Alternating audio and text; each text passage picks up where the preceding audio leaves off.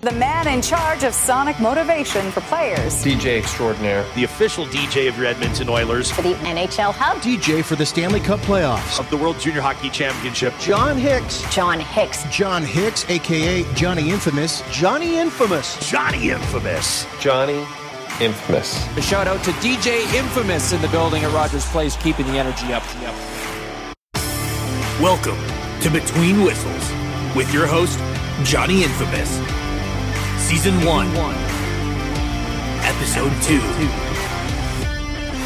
Brought to you by the Hockey Podcast Network.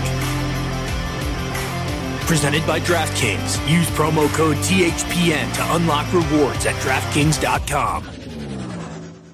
Welcome back to the show, everyone. My name is Johnny Infamous. This is episode two of Between Whistles. You can follow me on Twitter at Johnny Infamous. And thank you to everyone who subscribed via Spotify, Apple Podcasts, or wherever you get your podcasts last week. Don't forget, we go live with the visual version of this show on YouTube every Wednesday at noon. Subscribe on YouTube. Just search Between Whistles. My guest this week has got a resume that rivals most others in sports entertainment and game presentation. Today's show starts our journey over two episodes as we talk to current and former team members of the Vegas Golden Knights production team. Today's guest launched the franchise's in game show in 2017. And if you've watched an NBA All Star game, Cavs game, Columbus Blue Jackets, or Golden Knights NHL game, if you've watched WWE wrestling live events or attended them, or if you've been to Madison Square Garden, in the nine months pre pandemic, you've been impacted by entertainment that John Greco had a hand in. He's had an illustrious career that includes, oh man, a ton of stuff. Having a hand in four NBA All Star games. He was director of video production during LeBron James' entire tenure with the Cavs. Uh, he served as event producer for the WWE. He helped launch the Vegas Golden Knights in game experience uh, in the entertainment capital of the world. But more recently, he's worked as executive producer uh, at MSG. Yeah, that's with the Knicks and Rangers. But now he's focused on the upcoming season with the NHL's newest franchise, the 32nd team to be introduced to the league, the Seattle Kraken, where he is SVP, that's Senior Vice President of Live Entertainment and Game Presentation. Johnny Greco joins us today on Between Whistles. John, thanks for joining us. How are you? Dude, it's so awesome to be joining a sonic storyteller like yourself, a creator, an experience maker. I'm so happy to share some energy with you, partner. Thanks for having me on.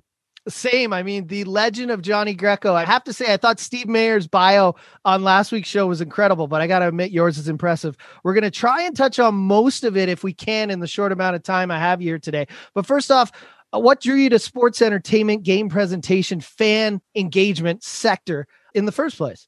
You know, what got me into this probably like a lot of kids, like I love sports. I love playing sports. I remember watching the 1986 New York Mets being seven years old when they won the World Series. And I, I, didn't make it past like the first inning. I fell asleep all the time.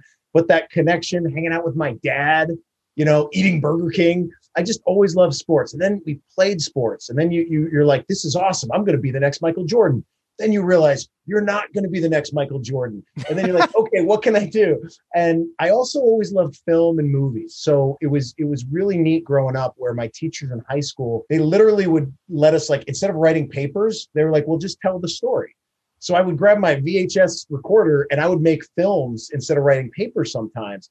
And I always thought that that was an incredible outlet for kids to learn and kind of express themselves. And they supported it back then, which was really cool. And then I ended up going to film school and I was like, cool, I'm going to make movies like Steven Spielberg.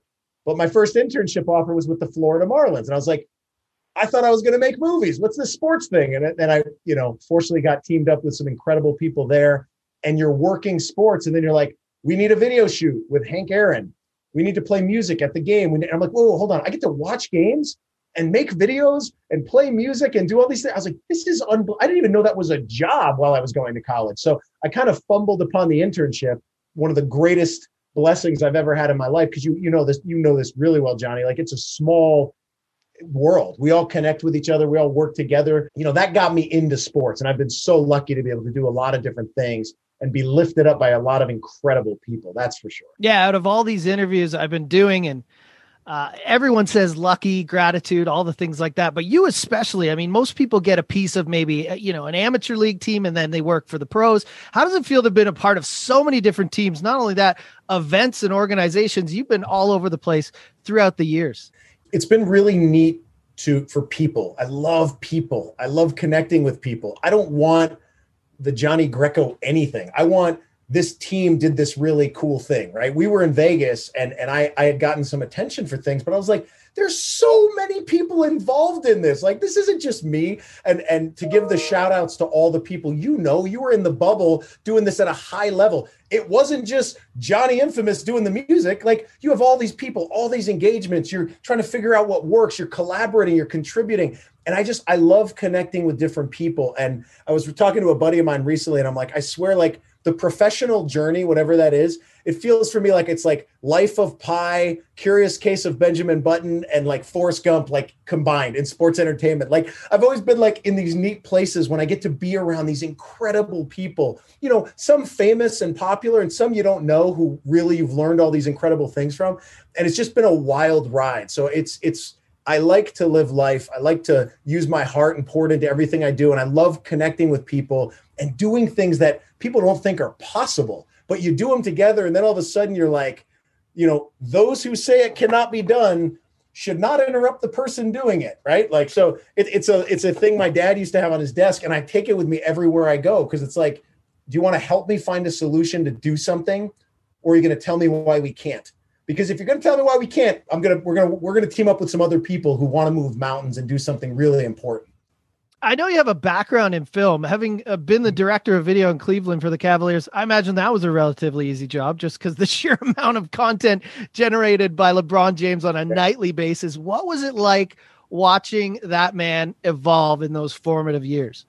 Great question and working there again, surrounded by incredible people. Clevelanders are like salt of the earth, love their sports teams. And then you have Akron, you know, the kid from Ohio come in and just lift up the city, also Northeast Ohio, and also just like basketball on planet Earth. And and watching him every day develop, mature as a human being, as a man, but then also like literally get to work with him and talk to him about a few projects and and one of my, the coolest things ever that someday I'll tell my kids when they'll understand how neat this is is like I got to throw him an alley oop once on a video shoot, and it was a bad pass, Johnny. It was a bad pass, and he caught it and made me look like John Stockton. It was like the coolest dunk ever, and I'm like, yes. I called up my buddies for who I grew up playing basketball. I'm like, guess what I just did? So you know, the video side, filmmaking side, in the end, audio side it's all just stories. Like, are we connecting emotionally with people to, to give them the feels, to make them kind of elevate their day a little bit? And, and we've never needed this more than we do right now, right? In a pandemic, we just want to connect with people. I don't know you that well, Johnny, but I want to hug you. But I can't because we're, you know, far away and we're on video screens. But when I see you, we'll be able to do that. And I think everybody's kind of craving that communal experience, the physical high five. And we all just have to sort of be creative, pivot, be innovative during this time, and invent things along the way that will be the tools in our toolkit to be even greater when we when we come out, you know, on the other side of this craziness. So how did you take what you'd learned in the NBA and other things you had done up to this point and transition into the world of professional wrestling and that kind of event presentation with the WWE? First of all, how did it come about? Did you see a job opening? Did someone come to you? WWE was looking at their live event not their TV broadcast, their live events. They do like over 300 live events a year. So there's a lot that's not broadcasted, but they used to call them house shows or live events. And that was where, you know, the superstars could really develop skills, develop the microphone skills, try different things in the ring, and really engage with fans without like a ticking clock of, of the, the broadcast window. So it was a lot of fun. It was a very organic kind of show. And WWE was looking to sort of shift what they were doing a little bit more to make it a little more game ops wise, right? So uh, somehow, very fortunately, my name had popped up, and I got to interview with Triple H and Stephanie McMahon, which was just unbelievable. And they were kind of like, the interview was going, and we're kind of connecting, and I'm terrified out of my mind, and we're going. I'm like, I don't know how this goes. And then Triple H asked, like, how well do you know wrestling? And I'm like, well, I, I haven't followed it in a long time, but I I get storytelling, I get experiences, and they're like, no, no, it's fine that you don't know it We need people who don't know the brand so well. We need to change it a little bit. Sometimes you get so close to your product, you're not really listening to the audience and you're not giving them the best experience possible. And I'll never forget the self-awareness and self-confidence to like understand that we can invite someone from the outside in and it takes a while before you earn your stripes there like i thought i was pretty good at what i did i had been again lifted up by great people to that point and I got there and I had my butt handed to me in every shape of the world. You're traveling the world, you're flying on red eyes. Creatively, you're not nearly how as good as you thought you were. You know, you're using technology and equipment and learning storytelling at a level that just isn't taught in many places. And I'm like, I don't want to do this anymore. This is hard. But I kept going. I kept going. And and there were again great human beings there who coached me, locked arms with me, taught me different things. So to answer the question, a lot of game operations tied into the live event experience there, but I learned a lot at WWE that now brought me back into the what I call the entertainment experience, right? It's not just game operations, right? What happens if there's no games? Like it's the entertainment experience. It's bigger than that. How do you create that two and a half hour game window, but make it a five hour experience, right? And then with the content and everything else, it becomes this 24 hour experience. So just thinking of it as telling stories, good guys, bad guys, right? Darth Vader, Luke Skywalker. It, it honestly, WWE brought it all back to me being seven years old watching Star Wars. And like, I kind of lost that in sports, and it's fine. I got it back in WWE. I'm glad you touched on that, like ideas you may have taken from this experience, because I feel like what we're b- about to talk about next, Vegas Golden Knights, uh, mm-hmm. when you launched their in-game show, it was just so different, so new, so original, and you could almost see those ideas of like the heel and the hero. You took some ideas yeah. and brought them to Vegas. So I guess that's part one of the question. Part two would be again, did they come calling for you? Did you want to be part of the experience just on your own when you heard about the expansion? How did that come about? Yes, huge elements from WWE, which really, if you cut it down, it it's not just wrestling at all. Like really pay attention to their content. And then you realize it's all storytelling the way they dress, the way they talk, the way a bad guy in the ring, he'll jump up on the turnbuckle, but he doesn't need to look at the good guy behind him because a good guy is not going to attack him. And there's all this character develop and nuance that you see. And going to Vegas, we had incredible leadership, and that's how I got there. The team president there, Kerry Bubolz, who's a dear friend of mine. I had worked with him in Cleveland. He was an SVP of sponsorships with the Cavaliers. He was the team president of the then Lake Erie Monsters, now Cleveland Monsters, the AHL team he and I loved working together. He had crazy creative ideas. He loved game presentation. He would always say, if I wasn't, you know, the team president, I'd want Greco's role or I'd want to be doing, you know, the game directing role. He just loved that side of it. So he had an incredible respect and awareness and and also just allowed kind of a freedom and autonomy to do it. Like he created, he knew what he wanted and then he let us kind of step in. So when Vegas came about, Kerry became the president and he had reached out to me and it's all relationships, right? Kerry remembered the Cleveland experience and and asked me, "Hey, you want to join?" And you know, got my family and I out there. And then you know, it's kind of like, "Go, you know, what do you want to do? How are we going to do this?" And we figured out what the characters were, what the elements were of the brand, and let's not kid. Like the benefit of WWE is you have these beautiful narratives and stories and characters, and you kind of you build this this arc, you know, over a year, over a month as they're setting up for a pay per view. In sports, if the Oilers go down three nothing in the first period, not that that'll ever happen, Johnny, but if that happens, like all of a sudden you're not so good at playing music. All of a sudden the videos aren't as funny, and so so we're kind of at the disposal of the scoreboard. So how do we create an environment that's a little agnostic of that score? How do we create that environment that's like, yeah, we lost seven to one, but oh my God, the mascot did this funny thing and they gave away this prize, and holy cow, this promotion was so cool. How are you building that forever memory that you know you talk about that game you went to with your dad and you got a hot dog and you know you smelled the ice and it's like yeah do you remember who won? You're like no i just i was there with my dad and oh my god what a memory that was. Like that's what we're trying to create right? Now if we win whoo, it's a lot more fun. There's a lot more eyes on it and you know people acknowledge it differently. But if you're doing it with your heart and you're creating and just giving your best effort you know, you can do some pretty magical things. And if you're not doing it for the awards and the accolades and the attention, you're just doing it for that crew. You're doing it for the fans. You're just trying to do something that that you know gives us all the chills. eventually, you know, people people notice, you know, and that's kind of cool. Uh, just a reminder the music director of the Golden Knights for its inaugural season and two beyond that, Jake Wagner, uh, great guy, is going to be on the show next week. Uh, and then current in game DJ, music director now, Joe Green, also going to be on the show. Uh, both of them, obviously, when I talked to them singing your praises, you had a big hand in the show and that launch. Now comes what I can only assume, John, is what you must consider the biggest or one of the biggest gigs of your life. I mean, working for MSG, you're not talking about just the Knicks, the Rangers too, but having a hand in all these incredible events. It must have been a culmination of everything you'd learned over the years up to that point that helped you take the reins of that beast. How did you even begin to tackle that part? Always great people. There, there were some incredible folks there, like Greg Cuisinck, Lauren Trusty, uh, people that I knew there already who completely held my hand. And it was for me kind of going home. My parents are from Brooklyn, New York. I grew up in upstate New York. And it was like, who gets a chance to go to Madison Square Garden, the world's most famous arena? I was like, I have to try this. I, oh my God, what an opportunity. You know, so I got there early in the season. So like things were already in motion. I, I did very little there except learn from some really good people and try to support them where I could and we were gaining some traction. Chemistry was developing. And before I really got to do a lot with that phenomenal team, you know, like the world, COVID hit, and it was like, oh, pause, timeout, we're stopped. And we, and you know, everyone was kind of on hold. But I did forge some unbelievable bonds with world class performers, like a guy like Ray Castoldi, who I'm sure you know, who you know produced jock jams and for five decades has been playing at the Garden. And like to watch a guy like that in work, do his thing, like that's worth nine months at Madison Square Garden just to see that dude do what he does. Like, just you talk about lifting spirits and creating. Obviously, Knicks games, Rangers games, he's playing the music, he's playing the organ. It's it's unbelievable. He's he's captivating, you know, the Garden faithful. But then, more importantly, the pandemic hits, and then we're doing these daily meetings and weekly meetings. And what we had him do, which was just, I get chills when I think about this because we were all scared. Everybody's scared people are getting sick. You know, New York was one of the hubs early on.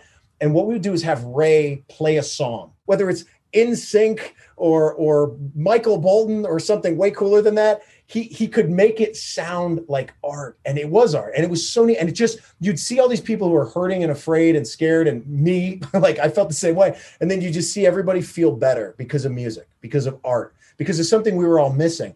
And I'll never forget or be able to say thank you enough for what he did there. But it, it was spirit lifting again. And I'll never forget how cool that was. And again, you see the power of music, video, content, connecting. Yeah. So so being at the garden was nine months of just insanity. It was crazy. It was fast, unbelievable experience. And and then I got to be a part of the Seattle Kraken now, which is just just again it's part of that wild journey and there there doesn't have to be that many rules if, if we don't lock ourselves into the to a box on the ride so we've made our way through your storied past. Let's talk about right now. Let's talk about today. You're currently prepping for the show for the Seattle Kraken's maiden voyage into the NHL. Uh, again, first of all, how did this opportunity present itself to you? Were you handpicked? No. So so I was terrified because they were talking to some incredible people and uh, again it kind of went through a headhunting process which is common. And i knew some of the the people that they were going after and i was like oh no. Like Kerry in vegas reached out to me and said hey i'd love you to champion this team. I'm like oh this is great. Here is like hey you know you did something pretty cool in vegas and you know would you want to interview for the you know it was like oh uh i'd love to. But now i'm nervous because i knew all the people they were going after. So the fact that i got that incredible offer to join this team that's standing for changing the game in life, not just sport, and, and using your platform, using your microphone to educate.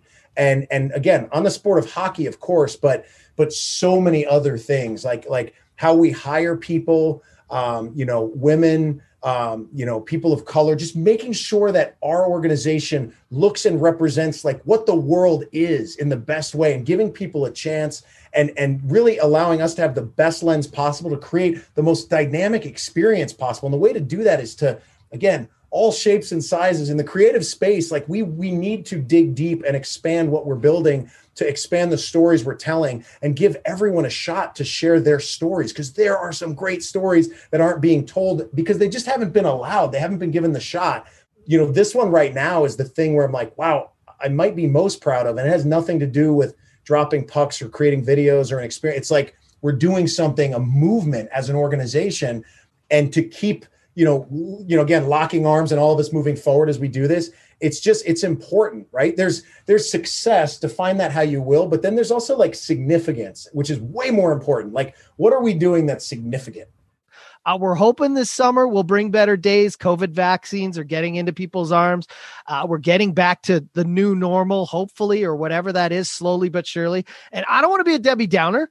I feel we have to talk about it though. On the flip yep. side of that coin, in the event that the pandemic doesn't improve, or heaven forbid, it takes a turn for the worse, the Seattle Kraken could be the first team in the NHL history to start a season without fans in the building. What's your thinking? How are you approaching this? and developing different game plans for whatever scenario may present itself uh, come season opener? It's a great question, Johnny. And, and we all have to be as prepared as we can. And we've all learned kind of how ill prepared we were for some of this, different um, career choices and jobs, but definitely in the entertainment space. But then you start to see these opportunities to truly pivot, right? We've all talked about this and, and, you know, deviate from the starting place and, and just having this open-minded inventive spirit to like and you did it i mean you were front row working with the nhl right in the nhl bubble and just doing a great job doing your sonic thing and that gave you a master class in like how do we do this you know no fan thing from here for the tv broadcast and i think all of us have picked up different skill sets and at first most of us were probably irritated by it frustrated by it just natural human reaction to like this sucks. I want fans. I want my job the way it used to be. We all probably reacted that way first or felt that way first. But then, like, how did we absorb the knowledge we were given? How did we inform ourselves?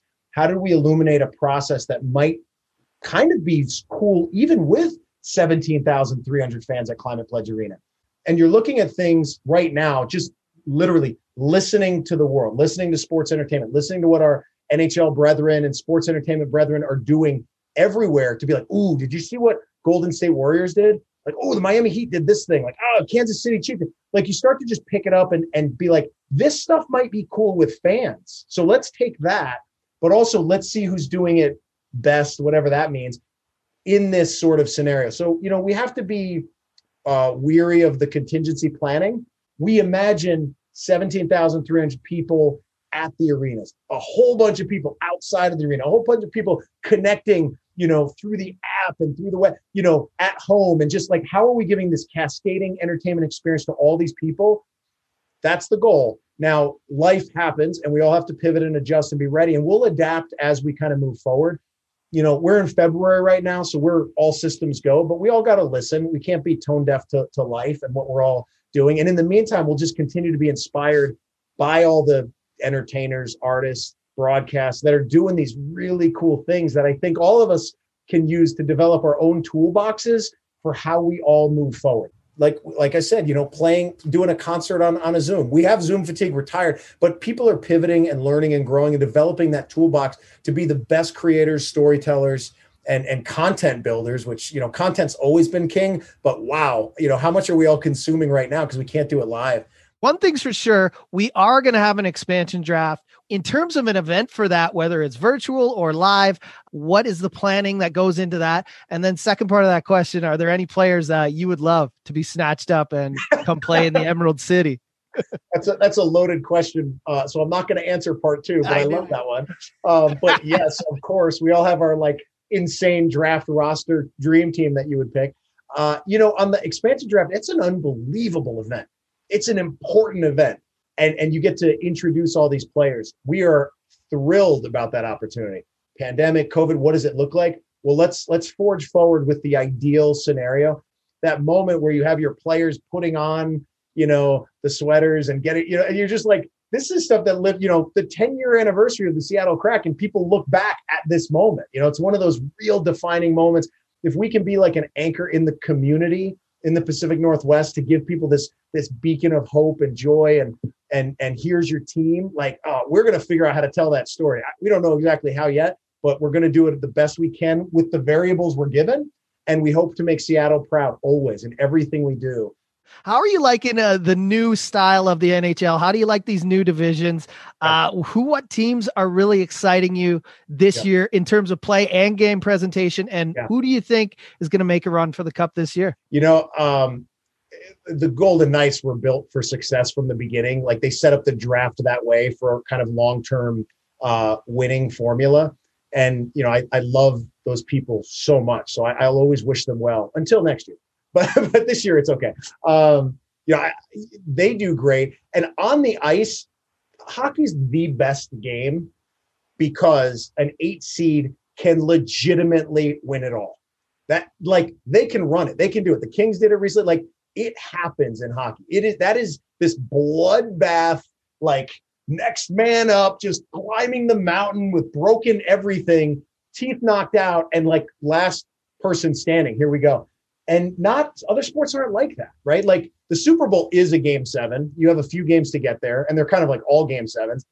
You know, basketball, an eight seed, I'd be shocked if an eight seed ever wins. It's just not the game's not set up for that. So hockey just is truly a game where, again, I'll, I'll be Switzerland. I, I don't know who will win. Now, what I do know is there's great creators and storytellers in the NHL, and there've been a bunch off the ice. Right?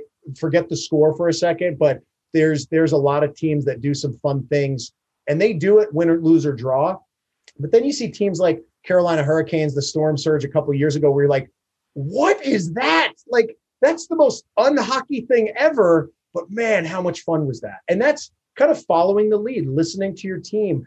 You know, they started winning, they started creating this thing. It just became this massively popular thing that transcended the game of hockey, which is really important. We got to grow our sport. We got to let people in. We got to be inclusive. We got to educate how much fun this game can be. And what they did was amazing. Then you look at what the Blues did, right? The song Gloria, that becomes this like pop culture phenomenon.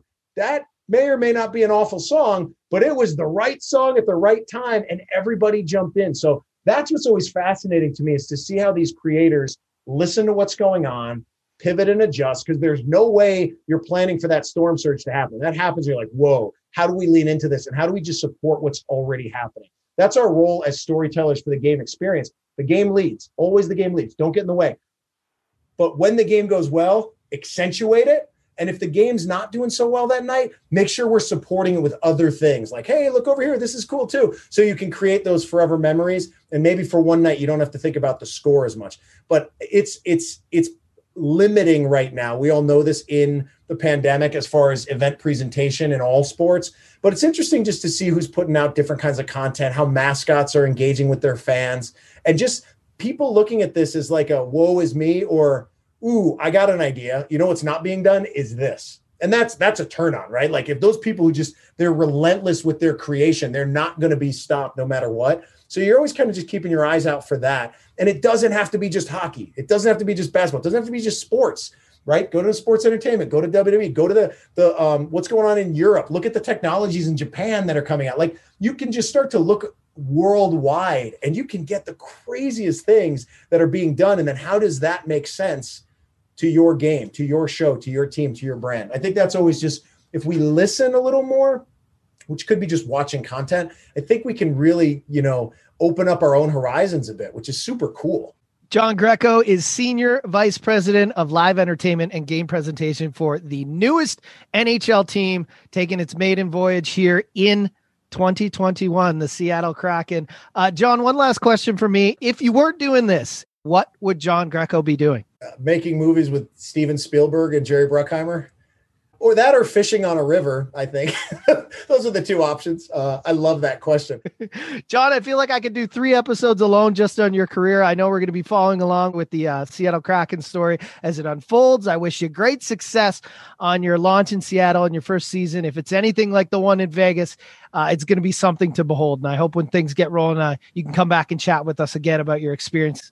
Hey, my friend Johnny, appreciate it so much. Awesome to be on the Between Whistles podcast. And I would, uh, I'll join you anytime, partner. Can't wait to see what you guys are doing up there in Edmonton.